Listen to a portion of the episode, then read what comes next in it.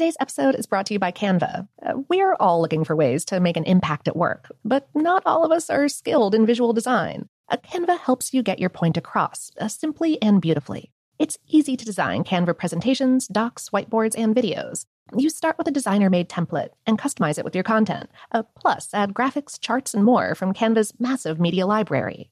Whatever department you work in, Canva is perfect for any task sales decks, hiring docs, marketing brainstorms, employee videos, you name it. Anyone at work can design with Canva. Start designing today at canva.com. Designed for work. This episode is brought to you by Technically Speaking, an Intel podcast. When you think about the future, what kind of technology do you envision? Whatever the future holds, artificial intelligence will undoubtedly be at the heart of it all. Join Graham Class as he hosts season two of Technically Speaking, an Intel podcast, and hears from the minds transforming healthcare, retail, entertainment, personal computing, and more with the help of AI. Tune in every other Tuesday and explore the latest technology that's changing our world today and creating a more accessible tomorrow. Listen to Technically Speaking, an Intel podcast on the iHeartRadio app, Apple Podcasts, or wherever you get your podcasts. What's up? This your boy Lil Duval, and check out my podcast, Conversations with Unc, on the Black Effect Podcast Network. Each and every Tuesday, Conversations with Unc podcast feature casuals and in-depth talk about ebbs and flows of life and the pursuit of happiness. Unlike my work on stage, I tap into a more serious and sensitive side to give life advice and simply offer words of encouragement, yet remind folks to never forget to laugh. Every Tuesday, listen to Conversation with Unc, hosted by Lil Duval on the Black Effect Podcast Network, iHeartRadio app, or wherever you get your podcasts presented by AT&T. Connecting changes everything. From BBC Radio 4, Britain's biggest paranormal podcast is going on a road trip. I thought in that moment, oh my God, we've summoned something from this board. This is Uncanny USA. He says, somebody's in the house, and I screamed. Listen to Uncanny USA wherever you get your BBC podcasts. If you dare.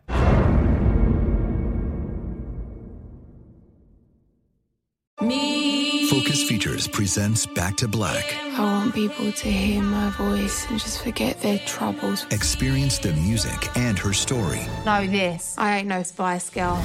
Like never before. That's my daughter. That's my Amy. On the big screen. I want to be remembered for just being me. Amy Winehouse, Back to Black, directed by Sam Taylor Johnson. Rated R, under 17, not a minute without parent. Only in theaters May 17th. Welcome to Brain Stuff from How Stuff Works. Hey, Brain Stuff, Christian Sager here. The Milky Way is thought to hold at least a hundred billion planets. About 17 billion of those are roughly the size of Earth. And check this out. One in every six of our galaxy's stars have planets revolving around them. As far as confirmed planets go though, as of this recording, NASA has confirmed 962 of those 100 billion planets. We used to think that they were rare, but since we launched the Kepler Space Telescope, we're finding more planets every day, especially ones with water on them. And what we've also learned is that these planets don't need to be as perfect as we once thought to sustain life. Here at home, we've learned that life is a lot hardier and exists in some extremely harsh environments. All of this adds up to a lot more evidence that we aren't alone in the galaxy. While Earth is still the only planet that's proven to support life, we're actively searching for other worlds to join us. But to do that, first, we have to define what life actually means. And not everyone agrees on this topic, but let's try this one out. Life requires an organized cellular structure that functions in a relatively unchanging state. It's capable of reproduction, growing, taking in energy from its environment, and responding to stimuli. And it can adapt to the environment it lives in. Okay. And per Darwinian evolution, we know that similar organisms produce similar organisms. So, For instance, a dog reproduces another dog, not a dandelion. And while there's variation from one generation to the next, some are more favorable than others, leading to natural selection. Which leads us to how tough we've discovered life can survive to be. Until around 30 years ago, we thought all life on Earth needed energy from the sun and couldn't survive in extreme temperatures. But we were so wrong. When we explored hydrothermal vents on the ocean floor, we discovered clams, crabs, and giant tube worms. The latter survive through bacteria in their tissue that help them derive energy from the water, subsequently feeding the other animals. What this potentially means is that life could exist in similar extreme environments on other planets or moons. In other words, big things have small beginnings. Now we're taking a huge leap in the likelihood of alien life, and while people like Frank Drake and Carl Sagan have speculated how many civilizations could evolve out there, we still don't know the basics of what extraterrestrials require to exist. Yes, we can work from variable traits we're familiar with from natural selection, but would they be bilaterally symmetrical like humans or more like bacteria or viruses? Scientists in the field of astrobiology have drawn a few guidelines to how aliens might work. They'd be governed by the laws of physics and chemistry. Their bodies would also require solvency, temperature, pressure, and energy. In addition, they'd probably be comprised of complex molecules, including informational molecules like DNA, that carry their genetic information. So armed with these assumptions about alien biology, to next find alien life, we've got to go planet hunting. Traditionally, we've looked for something like Earth, rocky, watery, and orbiting a star in what is called the Goldilocks zone because it's not too hot and it's not too cold. It's got to be just right.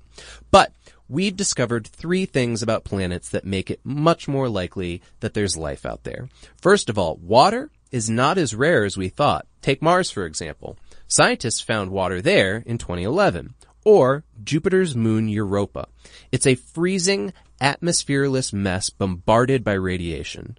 But we also think it has a deep ocean under its icy exterior that could have hydrothermal vents similar to the ones on Earth, spewing chemicals and nurturing strange marine life. If we stick with the assumption that water is essential to life, then the necessary materials are all over the galaxy. And Europa could also prove the second thing we know about the possibility of planetary life, that life is way more flexible than we originally thought. We've found strains of bacteria surviving under miles of ice in Antarctica for thousands of years. Could similar microbes be on Europa? Or somewhere outside our solar system? If that's the case, then do we discard the notion of that Goldilocks habitable zone near the sun? And the third thing we now know about planets is what we said at the top of the episode. There are billions of them. By measuring the light coming from each star and then waiting for it to temporarily dim, we posit that there's a planet there eclipsing the star's view. Now, how do we see this? Well, with the Kepler telescope spacecraft launched in 2009. Kepler orbits our sun using a photometer light meter to monitor more than 150,000 stars looking for any changes in their brightness to identify an eclipse. That's where we get the potential number of 17 billion planets from. Scientists then compare Kepler's findings with spectroscopic data from ground-based observatories to confirm planetary candidates. And soon, there will be two new space instruments to bolster Kepler's findings. The Transiting Exoplanet Survey Satellite, or TESS, will launch in 2017, scanning for nearby exoplanets, and the James Webb Telescope, scheduled to launch in 2018, is so powerful it could analyze these planets' atmospheres for signs of life. Kepler's already discovered several planets with inhabitable Goldilocks zones, but they're not at all like Earth. Instead of water and rocks, they seem to be small cores surrounded by atmospheres of hydrogen and helium, which doesn't sound life supporting at all. But don't forget, there are still several ways life could exist on planets we used to consider inhabitable. There could be life deep under a planet's subsurface, like the bacteria in Antarctica, or the nematode worms discovered 3.6 kilometers below South Africa's deepest gold mine. Or, what if a planet had shifting habitable zones attributing to a wobbling planet? Moving clouds could reflect radiation back into space, or temperatures could rise and fall dramatically, but at certain latitudes, heat would dissipate, allowing for liquid water to resist boiling. It's hard to know if photosynthetic life could survive such drastic changes, but maybe it's possible. I mean, Vin Diesel survived on such a planet in the Chronicles of Riddick, so, you know, I'd say anything's possible. Even moons orbiting exoplanets could be habitable if they were large enough to hold onto an atmosphere. For instance, even if a planet within a habitable zone didn't have the right composition for life, its moon might have rocky, watery settings like Earth. Kind of like Endor in The Return of the Jedi, you know, the, the one with the Ewoks. As we've seen, the previously established rules for life-sustaining planets are diminishing as we gather more and more information about the universe. However, this brings up the Fermi paradox established by Enrico Fermi in 1950.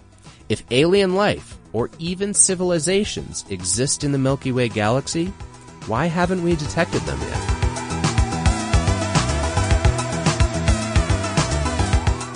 Check out the Brainstuff channel on YouTube, and for more on this and thousands of other topics, visit howstuffworks.com.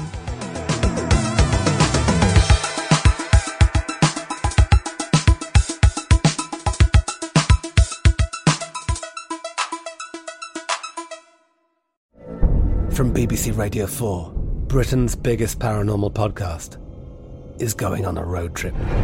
I thought in that moment, oh my God, we've summoned something from this board. This is Uncanny USA. He says, Somebody's in the house, and I screamed. Listen to Uncanny USA wherever you get your BBC podcasts, if you dare.